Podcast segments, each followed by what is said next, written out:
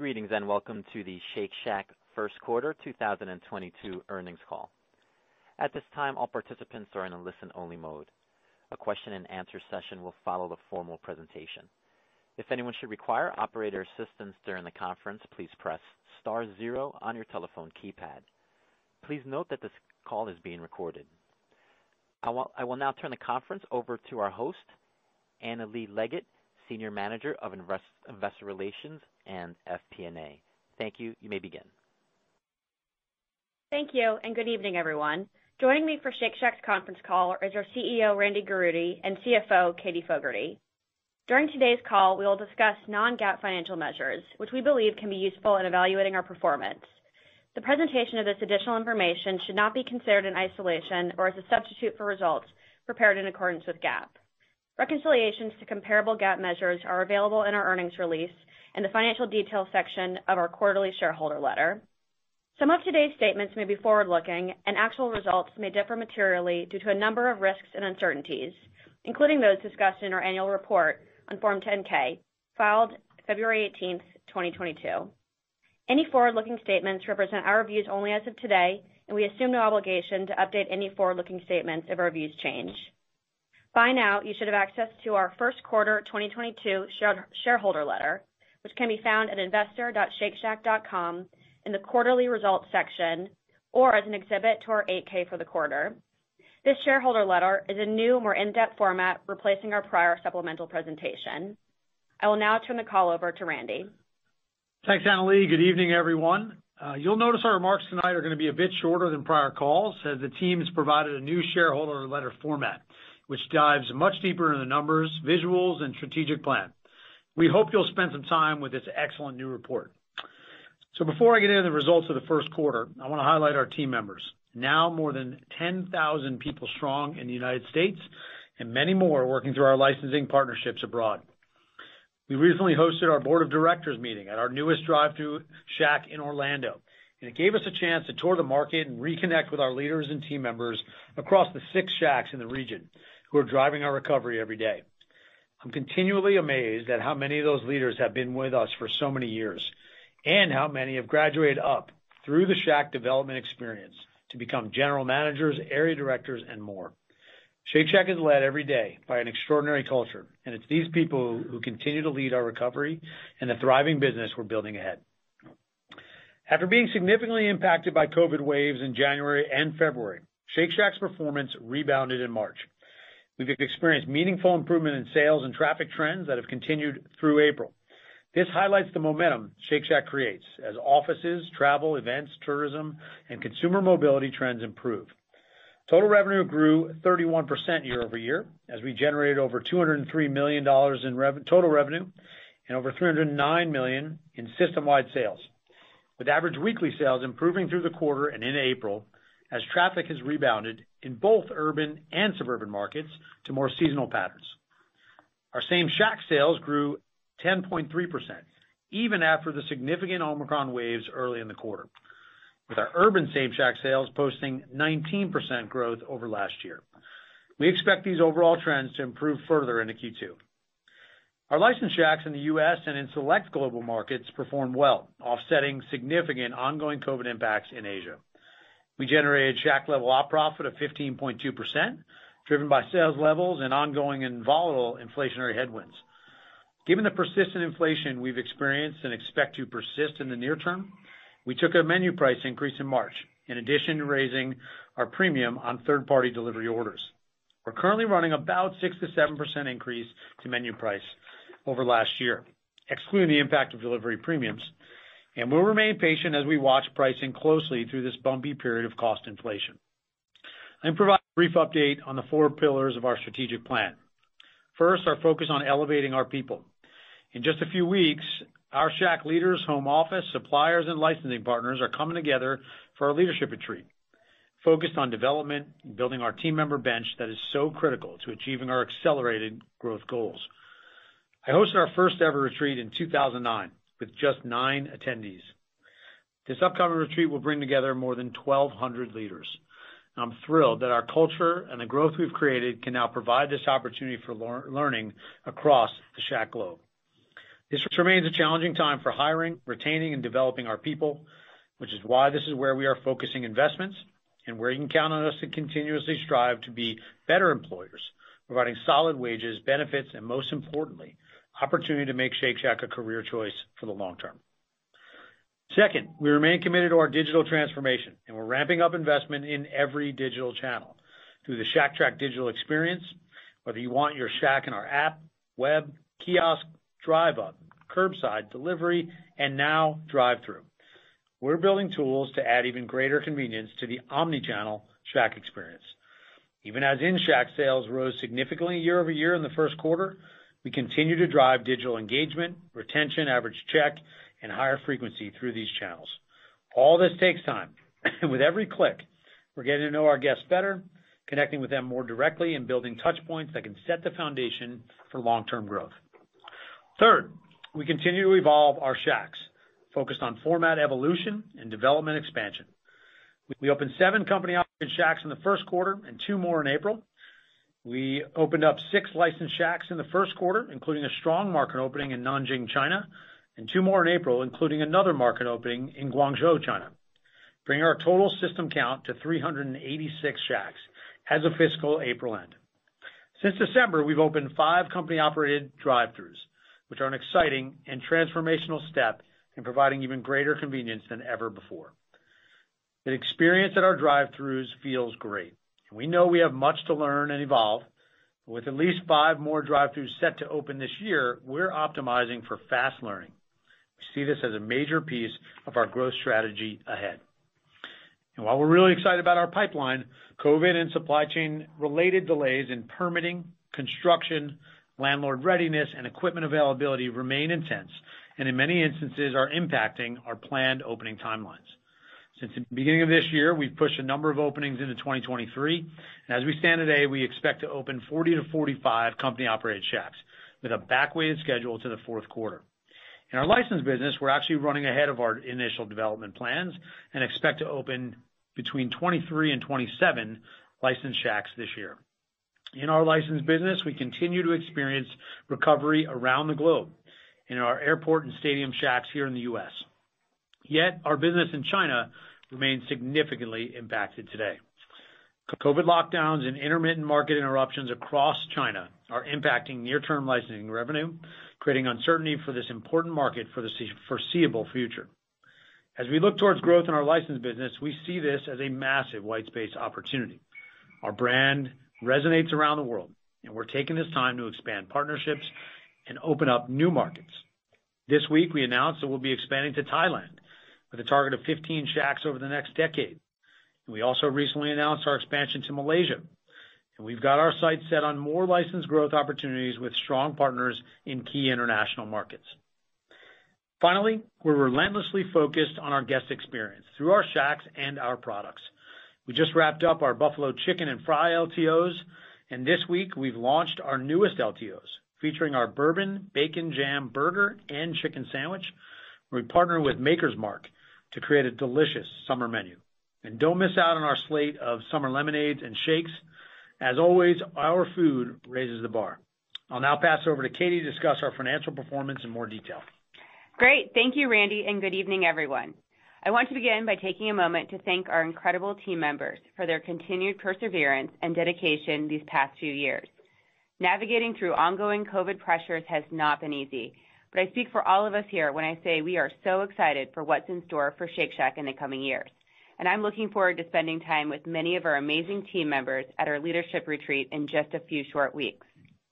By now, I hope everyone has had the opportunity to view our new quarterly shareholder letter. This replaces our past supplemental presentation. It is available on our website in our investor relations section. As I approach my one-year anniversary here at Shake Shack, I wanted to take the opportunity to provide a greater level of detail into the trends that are driving our results today, as well as articulate our ongoing and upcoming strategic initiatives and their impact on our long-term growth potential. Now onto our financial results. Omicron impacted our early first quarter results, and we are especially proud of our recovery and current trajectory.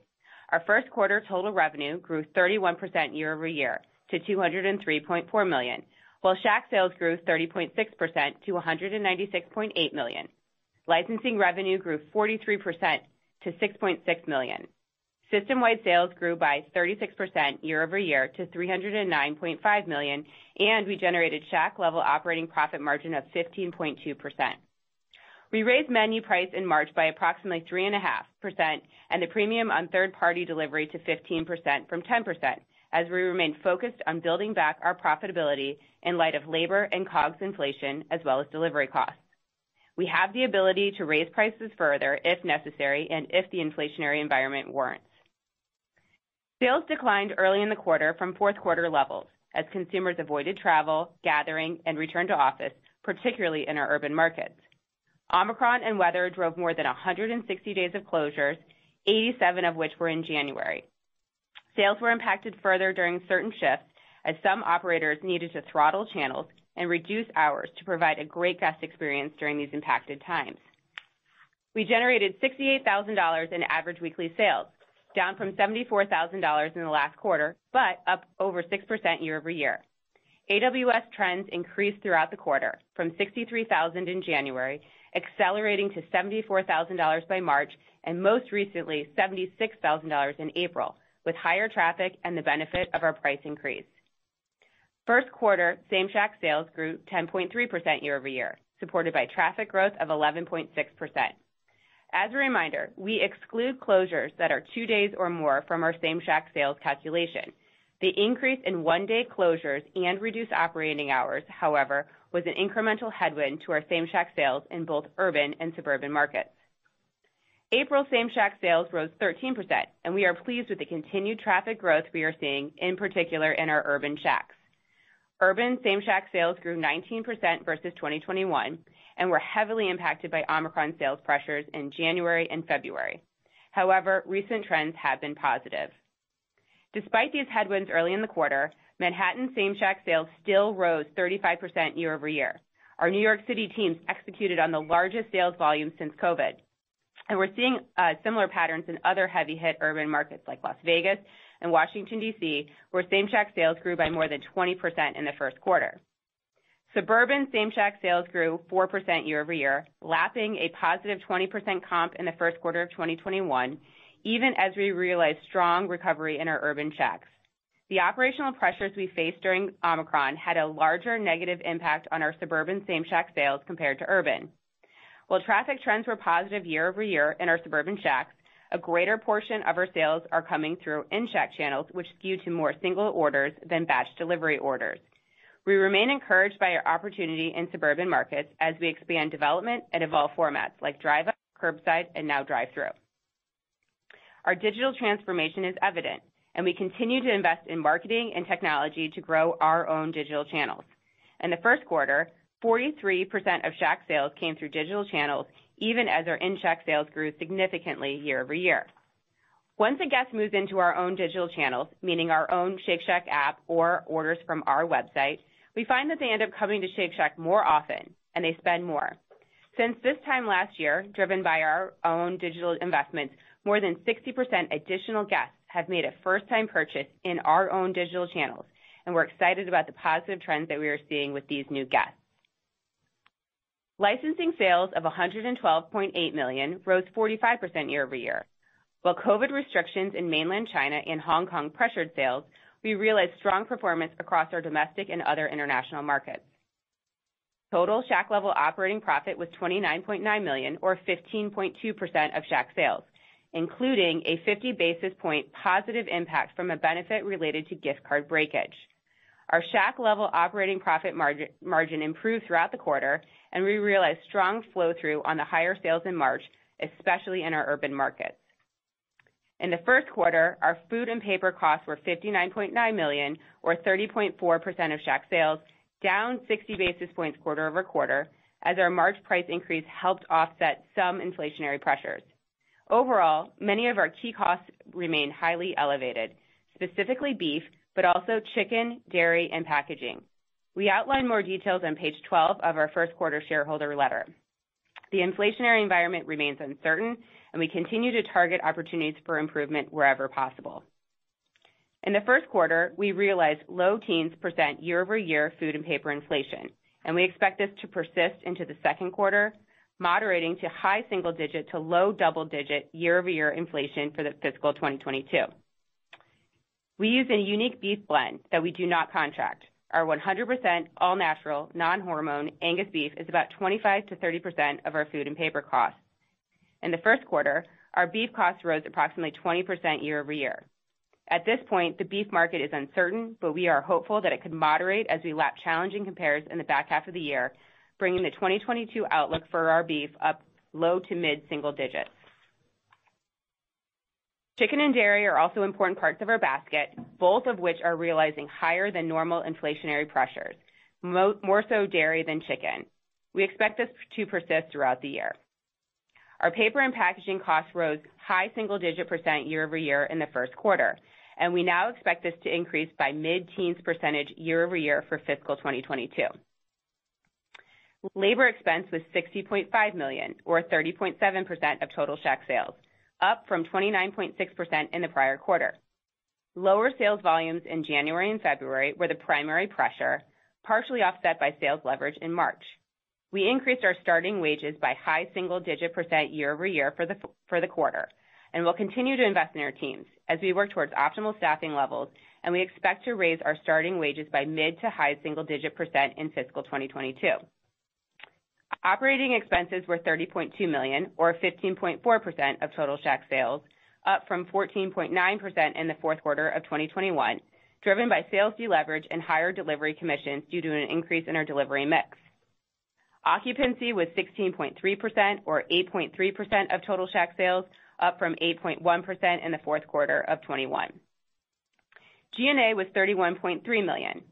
Excluding a six million dollars legal settlement, G and A was twenty-five point three million dollars, up thirty-seven point five percent year-over-year, as we increased staffing to support the largest opening class on record, as well as ex- executed on key digital technology and marketing projects. Pre-opening expense was two point seven million dollars in the quarter, as we opened seven new Shacks. Depreciation and amortization expense was sixteen point nine percent, up twenty-three percent year-over-year.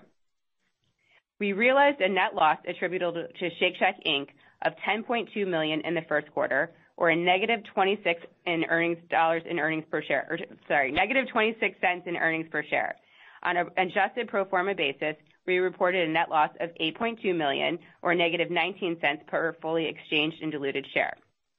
Excluding the tax impact of stock-based compensation, our pro forma tax rate in the first quarter was twenty-eight point seven percent, resulting in a pro forma adjusted income tax benefit of three point one million dollars. Our balance sheet remains in a strong position as we ended the quarter with three hundred fifty-eight point nine million dollars in cash and marketable securities. We will continue to leverage our strong cash position in support of investing in new Shack openings in a variety of formats, including drive-through, in addition to supporting our other company-wide initiatives. Now onto guidance for second quarter of twenty twenty-two and full year. Our guidance assumes no new COVID-related disruptions or additional unknown inflationary pressures. For the second quarter, we are guiding total Shack sales of two hundred twenty-seven to two hundred thirty-two million dollars, same Shack sales to grow low to mid-teens percent year-over-year, and six new company-operated Shack openings. Licensing revenue guidance of six point eight million to seven point five million dollars reflects a degree of ongoing uncertainty around COVID pr- pressures, specifically in China, which is a key market. We expect total revenue of two hundred thirty-three point eight to two hundred thirty-nine point five million dollars, growing twenty-five to twenty-eight percent year-over-year. Our guidance calls for a sequential improvement in our Shack-level operating profit margin to sixteen to eighteen percent and reflects ongoing inflationary pressures and investments to support our in-Shack traffic growth. We are continuing our investments in G and A this year with an eye towards our long-term growth initiatives. Excluding the six million dollars legal settlement in the quarter, we now expect to spend between one hundred ten and one hundred fourteen million dollars on a full-year basis, including approximately twelve million dollars of our total thirteen million dollars in equity-based compensation for the company. We're not going to provide quarterly guidance for G and A. However, for your modeling purposes, we expect to recognize an approximate three million dollars expense in the second quarter to support the biannual leadership conference, and this is included in our annual G and A guidance. We continue to expect full-year depreciation and amortization expense to be between seventy and seventy-five million dollars, pre-opening of fourteen to seventeen point five million dollars, an adjusted pro forma tax rate excluding the impact of stock-based compensation of twenty-eight to thirty percent. This quarter, we also recognized two items I want to add some more texture around. First, a one point three million dollars gift card breakage income catch-up, which is included in our GAAP metrics, including Shack sales and total revenue, as well as system-wide sales. This adjustment was a cumulative catch-up done in accordance with GAAP.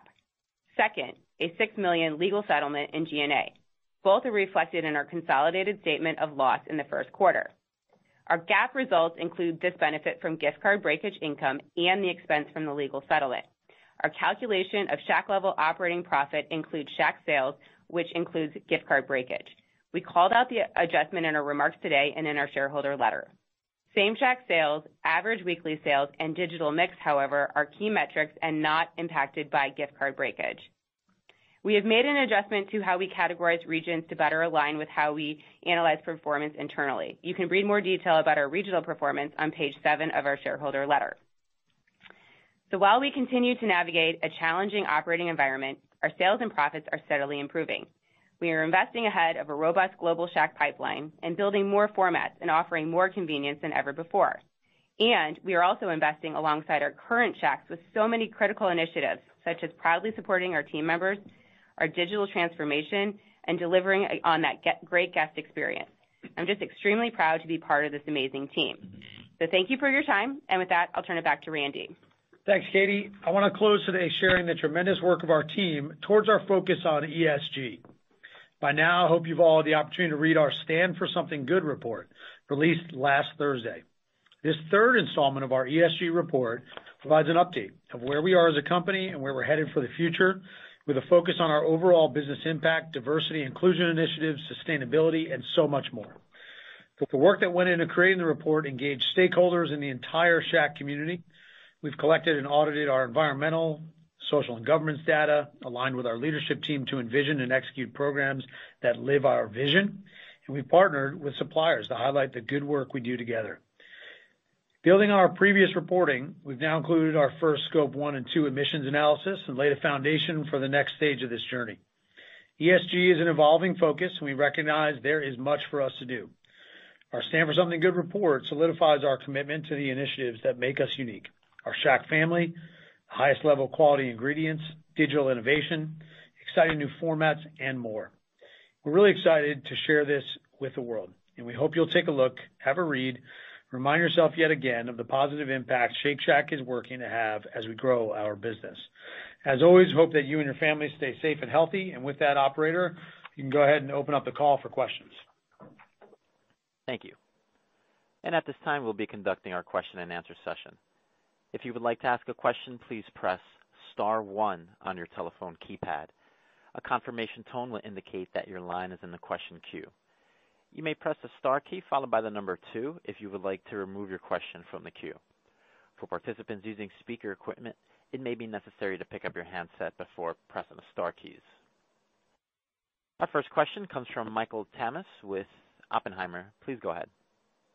Hi, thanks. Um, first, the new shareholder letter, letter and the level of detail you provide is great, so thanks for uh, putting that together.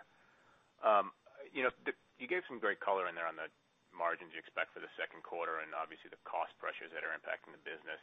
And I think the obvious next question is, you know, how, how you're thinking about the rest of twenty-two and, and potentially even beyond that. Um, you know, you're taking more pricing. Um, and, you know, if there's any specific comments you want to make, uh, you know, specific numbers, that'd be great. But assuming you won't do that and assuming the cost environment plays out the way you think, um, you know, is it fair for us to think about margins, you know, being better in the second half of the year versus the first half of the year and potentially even growing year over year? Thanks. Yeah, thank you. I, I um, look, I, there's a few things at play there. We've given clear guidance for two Q, which is shows what we expect to be increased margins. There's a wide range there because there's a lot happening. Um, we're not going to comment on the back half other than to say, I think there's a lot of uncertainty. And look, we are all living every day in a continued inflated environment that continues to surprise us and everyone else and every, every company you see. Uh, that happens across our cost of goods.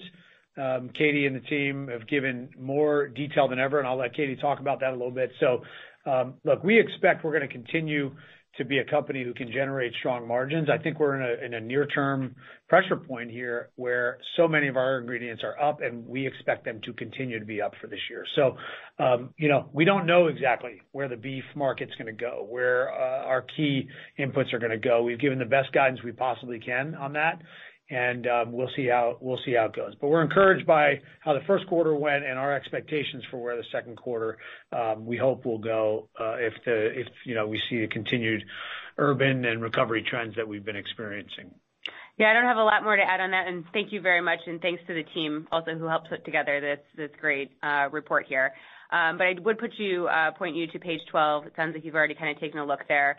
Um, but we give a great um, dive on our basket uh, composition as well as our outlook for two Q and then the rest of the year. And as Randy you know, hit on, this is our, our best look at this point in time. Inflationary environment is quite dynamic here, um, and we are you know working through as best as we can to kind of manage the pressures that we're facing.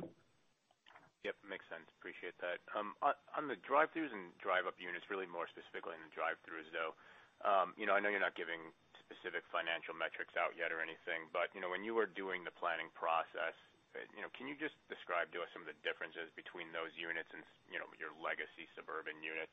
Is it a higher cost labor model? You know, is the rent structure different? Just anything to help us think about you know what that model might look like, just qual- even qualitatively. Thanks.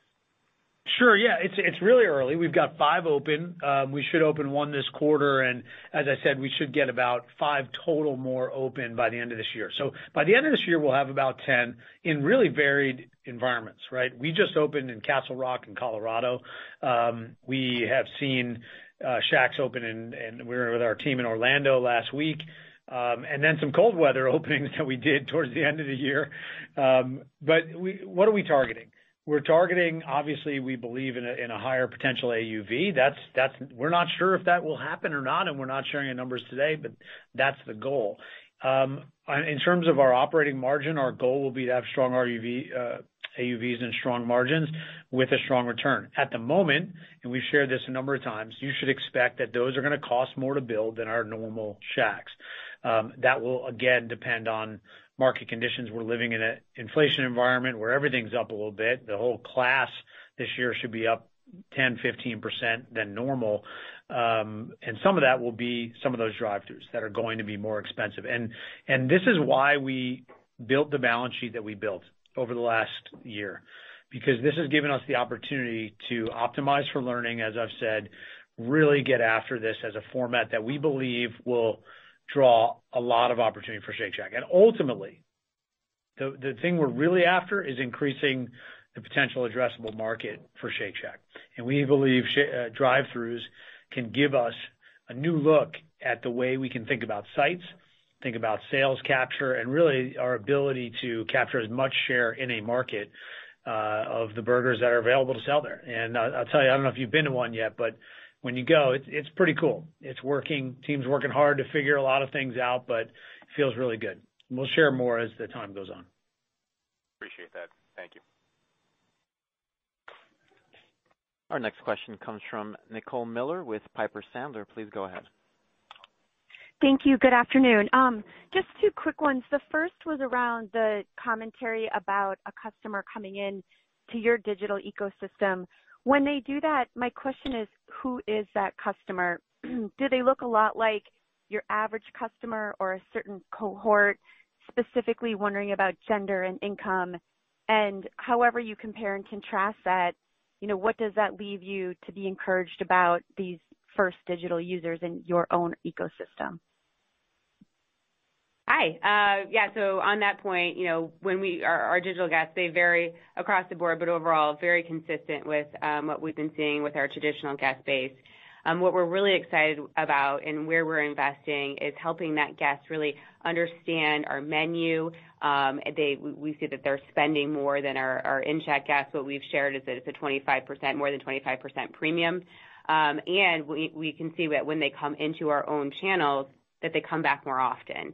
And, you know, that personalized connection that we're building with the guests, delivering enlightened hospitality through all of our channels, through digital and in Shack, that's really the great omnichannel um, experience that we are building. And it's awesome to see it resonate with, you know, our digital guests. And also, you know, we're, we're starting to see more and more guests come into the digital channel through various ways, if it's in Shack or maybe they're going to kiosk, and then we're getting them to download the app.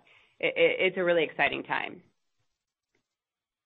Okay. I was thinking maybe younger or maybe more like value seekers or something like that. But if, if it's just kind of everybody's coming, then then I guess that that's good too. It is. It is, and I think one of the – it's not a different guest, I think, is the answer to your question, which our guests okay. generally probably are younger than many others, as as you know. Um, we've got that kind of sweet spot of young all the way up into all ages, really, but a pretty, pretty dynamic um, younger age guest that we expect to have coming. And it's very balanced between men and women, generally, as Shake Shack uh, over time, and that's been consistent over time. It hasn't really changed, even as we've gone to – more suburban and different, uh, but but it's so different per shack, right? Our suburban shacks often have higher average checks. We know our digital guests have a higher average checks. Um, and there's just so many more new ways we're getting to know everybody as they come into the shack more often. But I think this is what has been one of the most encouraging data points of our continued recovery, and we're not there yet, is in-shack sales are up, up, up. Right? We're this first quarter up in our like-for-like shacks, up over fifty percent in shack, but our digital sales still holding, and our percentage of total sales that is digital still holding, even as in shack continues to grow. And that's a really encouraging sign for where where we believe the business is, is headed. Thank you. And just the last quick one on unit development, more on a rest of world um, focus. Um, I think we all understand there's a lot of moving pieces, and I was starting to think more about the complexities that even if certain situations change, the complexities of just going abroad are likely to be any better for quite some time. So what's the reality of, like, you know, the international unit growth percentage tapering, maybe the, the number of units holds, but the acceleration there is on pause, not to say into perpetuity, but just for some, you know, pretty good chunk of time here. And maybe within that context, talk about the unit level economic model, in particular, if you can share anything in regards to China. Thank you. Yeah, sure. So China, let's start with China. Um, deeply impacted right now. Uh, most of our restaurants in Shanghai are closed. Those that are open are, can only do self-delivery right now themselves. In Beijing, where we have four shacks, that market is mostly closed, um, doing just just um, delivery pickup type of options there. So we just don't know what's going to happen to China in the near term. Long term, we are very bullish on China, and I think the answer to your um, accelerated or potential unit growth will lie uh, significantly in China. And as we continue to do that, how how much can we grow there, and how quickly do we want to? Part of increasing that development is adding new markets. So we've added Thailand, we've added Malaysia, and frankly, even with the world uh, travel being different, our international opportunities have not ceased to continue at a rapid pace. So for us, it's really about taking our time, not doing too much too fast. That's why we're doing these two new markets next year. Um, but in addition, I, we often forget, because we talk about licensing as the global business, our domestic licensing business continues to grow. Uh, we've got new event spaces, new stadiums that we've opened up. We just opened in Saint Louis uh, for the Blues uh, this last quarter. We've got uh, a new deal with Apple Green, where we're going to do New York Thruway and more in our New Jersey uh, Parkway and Turnpike opportunities, and we love that piece of the business. So too early to say, because we need to unlock that model and really figure it out, but we're really bullish about that. And today we increased our guidance on what we expected for units in license this year. So we were at twenty to twenty-five. We feel confident at least twenty-three and potentially up to twenty-seven. So that is uh, that, that's going to be a nice add for us. But we really we, we really like this part of it and want to keep growing it. To your unit economic question, it really depends on the market. Um, you know, we have extraordinary A U Vs in many of our Asian business. In our Middle East business, it's much more mature. So it generally tends to have, and the newer openings, uh, less new openings, lower A U Vs, but really dynamic uh, unit economic model as well, as you'll see our partners continue to grow. So lots in that. We love the international business. We think it's a super smart part of the asset light opportunity we have to have a, you know, roughly forty percent of our sales in a in a licensed uh, asset light environment and uh, a positive cash flow. So lots to do, lots ahead. Thank you. Our next question comes from Jake Bartlett with Truist Securities. Please go ahead. Great. Thanks for taking the question. Um, mine was on the average weekly sales that you saw in, in March and April. If you could just um, help us understand the trajectory there, and you know, what is the typical March to April change in average weekly sales? I'm just wondering about seasonality, just so we can see, you know, really the underlying improvement that you're seeing. Um, and then also, you know, how does April, you know, compare for the rest of the year? Is that a Um, reasonably low or high kind of seasonal month um, for Shake Shack? Yeah, so at this point, you know, what's the bigger driver here of our trends is just the overall recovery um, that we're seeing um, with, you know, I, I'll call it consumer mobility, but let's just break it down to what the parts are. It's return to office. It's travel and tourism. Um, it's people moving ab- about in their in their normal routines. Um, when we look at, you know, day parts, what we saw in, in March and into April, we're seeing particular strength at, you know, urban uh, weekday lunch. Those are all signs that our business is being driven much more by um, these macro undercurrents of, of people kind of emerging from Omicron and less really from any kind of calendar shifts. And Jake, one of the things, point you to page seven on the on the letter, as we think about regionally, we've talked about this story through COVID. Um, I think some of the, the most encouraging things we're seeing is while suburban is kind of holding where, where it's been, urban continues to grow. Manhattan specifically up thirty-five percent um, in the first quarter. That's a that's a that's a big number. Um, now and and it's not back to what it was. Still Manhattan. Right, and and Manhattan as a proxy for our deepest urban restaurants around the country still remain impacted, but are they're coming back, and that and that's what we feel good about when we think about A W S. Um, but the trend's in the right direction for sure. Um, good to see that seventy-six thousand. That's pretty strong A U V when you when you play that out for an April uh, average weekly sales. Got it. And so I, I mean, I guess I was trying to understand whether April is typically below March, just so we can kind of really understand the, the, the improvement that's going on. So if you could maybe share whether April is a, is typically below March in, in years past. No, generally it's generally it's uh, not below March. Generally it's up. I don't have the number in front of me. We haven't broken it out in, in years past as to how what that difference has been, but it's generally generally a better month. It also also Jacob, it depends on holidays too, and when vacations and Easter and all that gets in gets in the way. So better to look at it quarter over quarter, I think, um, as we look at those A W S numbers. And just one thing, I mean, it's, it's kind of obvious, but, you know, if you look at pre-COVID, this company looks completely different, you know, than it did prior to COVID. Our exposures, our regions, you know, our, our footprint is very different. So, you know, it, it is really hard to kind of get a true read on what, you know, a normal Uh, you know, seasonality would look like. Got it. Great.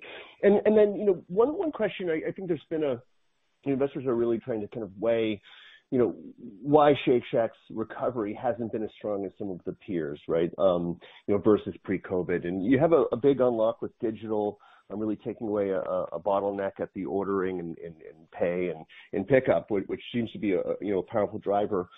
So I know the, I think the big answer there is that the type of markets you're in, uh, the type of um, you know, just urban and also the type of suburban markets you have. But are there any stores or types of urban, you know, stores where you're seeing the same sort of, you know, lift versus nineteen that we see at, at some of your fast casual peers, um, and where you're kind of seeing sure. the benefit yeah. of, of sure. that unlike? Yeah, absolutely Great. There are, and yep. we're not breaking a, we're not breaking them out, but there's it really depends on them. You know, there there are some of your it, it's it's a similar story as we've told this whole time. Your most impacted urban environments are those that are kind of your midtown office, event, tourism related. We have some restaurants that are or some of our highest volume ever shacks, not just in New York but in other urban areas that rely on those kind of traffic trends that are still not back to where they were in nineteen. Whereas there may be some other urban environments where we're well up on twenty nineteen. Um, and again, we're not talking about twenty nineteen anymore. We've moved on. We're going to talk about twenty twenty-one now when we look at comparisons. But um, I, again, I, I've used the language for a while here, and I still feel this way when I look at every Shack every day. Where we're up, it makes sense. Where we're down, it makes sense. And we still, when you if you want to compare us to peers, any peer you're going to compare us to has multiples of thousands more restaurants than ours across a w- much wider geographic dispersion than we have. And that's just part of our part of our story today, with just over two hundred Shacks in this country that we're talking about right now, needing to be balanced out, with roughly half of those still being urban environments. So we still got some recovery to go, but uh, the trajectory is definitely in the right direction. Great. I appreciate it. Then one quick one on, on beef. And my understanding is that you're Your, your hamburgers are really ground up steaks, right? So you use whole muscle. You don't use the trimmings that, that um, fast food uses.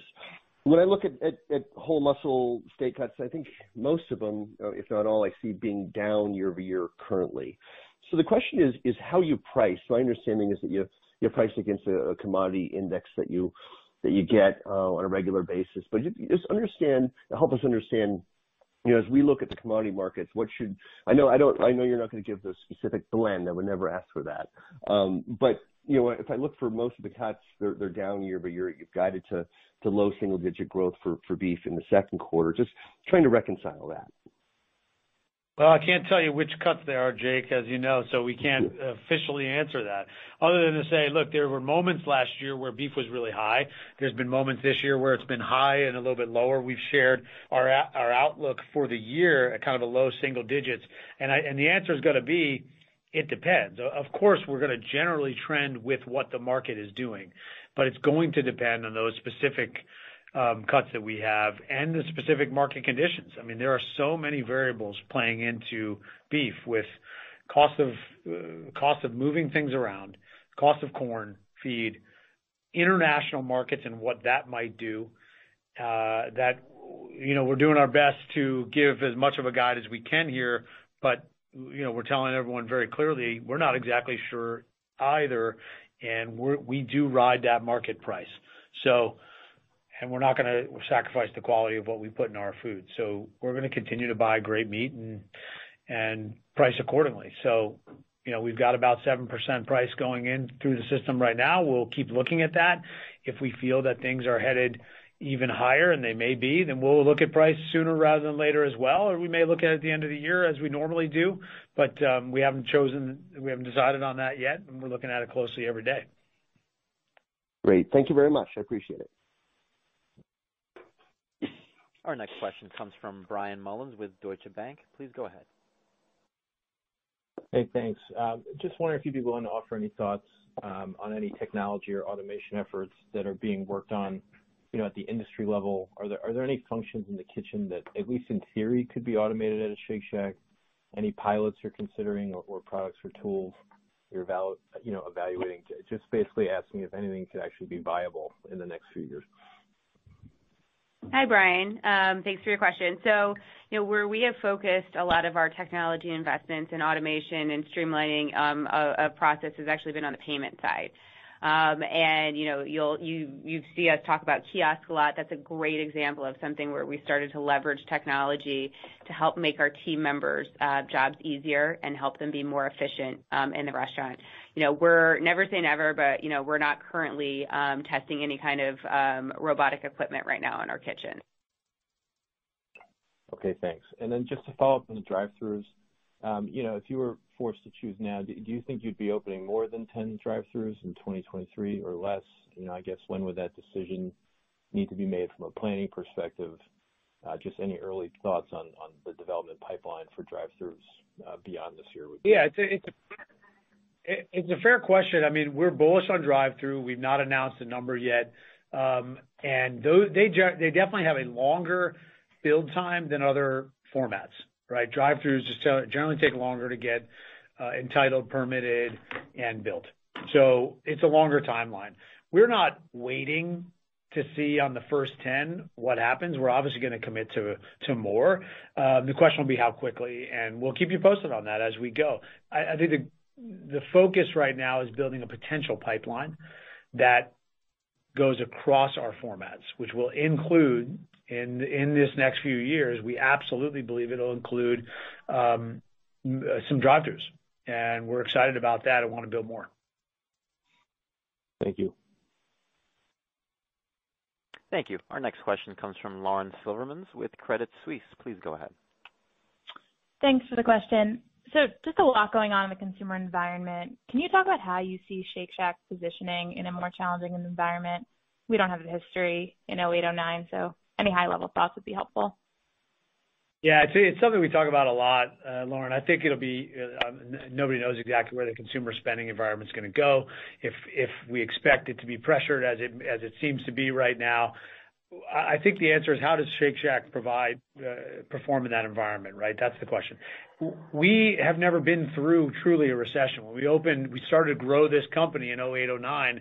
That's when the company's initial growth really took off, and as we've always thought about ourselves, we really straddle that fine line of a really uh, exciting trade up from traditional fast food for not that much more money, even though it costs more to serve our premium ingredients, and also an available trade down in the event where you may not want to spend as much money. So hard to say, but we've always felt good about that positioning in any economy, and we're hopeful that that positioning today will will benefit us. But again, hard to say, not going to make a claim on, on who we're going to be in an unknown consumer spending environment, but it, it gives us a lot of confidence to know that That, that we can straddle both ends of that consumer spectrum.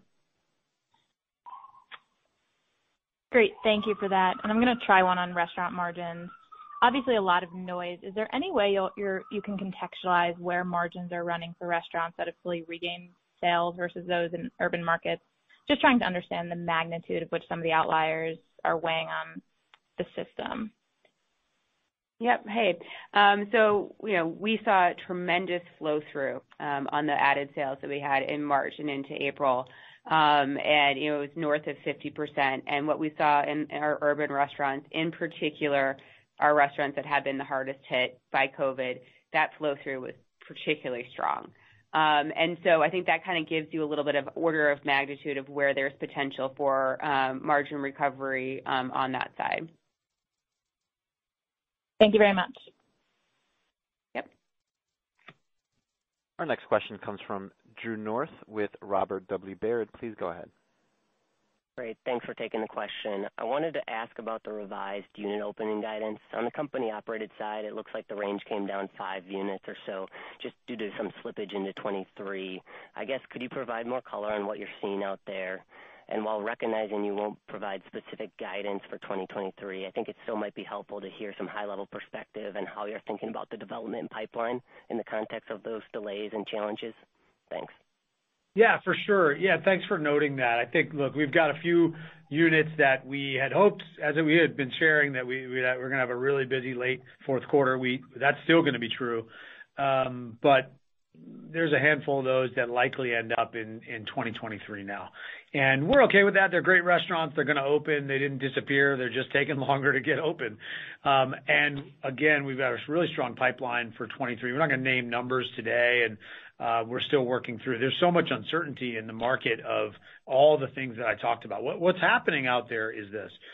Permitting, construction timelines, availability of construction labor and costs are all more challenging than they've ever been, certainly since since I've been leading this company. Um, and that's just that just takes time. Things are taking longer. A shack that might have taken twelve months in the past is taking longer now. And that are, just timelines are extended, uh, all out of our control. Sometimes our landlords Uh, don't even get us the building in the time that they're supposed to, right? Which allows us to then take over our construction and get open. So it's hard. Uh, those things I don't expect to get any easier, certainly this year. So we'll see. Uh, we, we expect to have a strong class for twenty twenty-three, um, but we're not going to get into specifics of that just yet today. Understood. Thanks for the perspective. Our next question comes from Andrew Charles with Cowen. Please go ahead. Great. Thanks, guys. Um, you know, we've seen in the last few months a lot of restaurant concepts raise their ultimate store potential. And, you know, I recognize with you guys the four hundred fifty plus that you've outlined leaves it a bit open-ended around how high you could go. And so I'm wondering, I mean, your early days with drive-thru, but obviously, you know, it's been pretty exciting to see the number that you have opened there.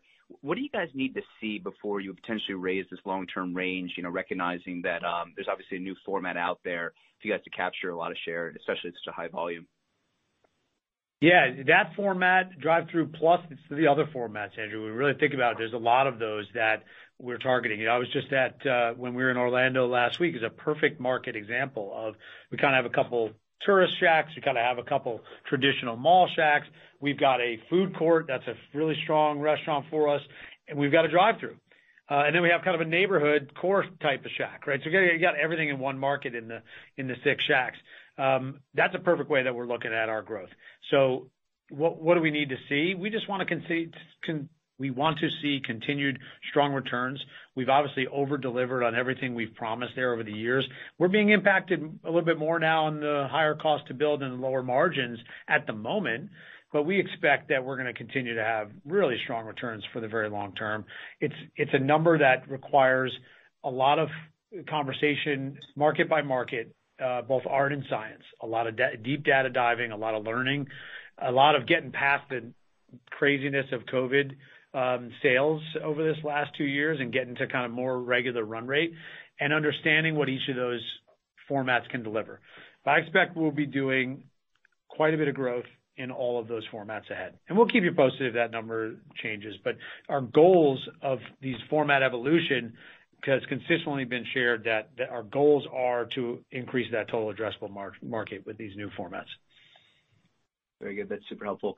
And then, you know, Katie, question for you. Just um, obviously we were pleased to see better than expected margins in the quarter.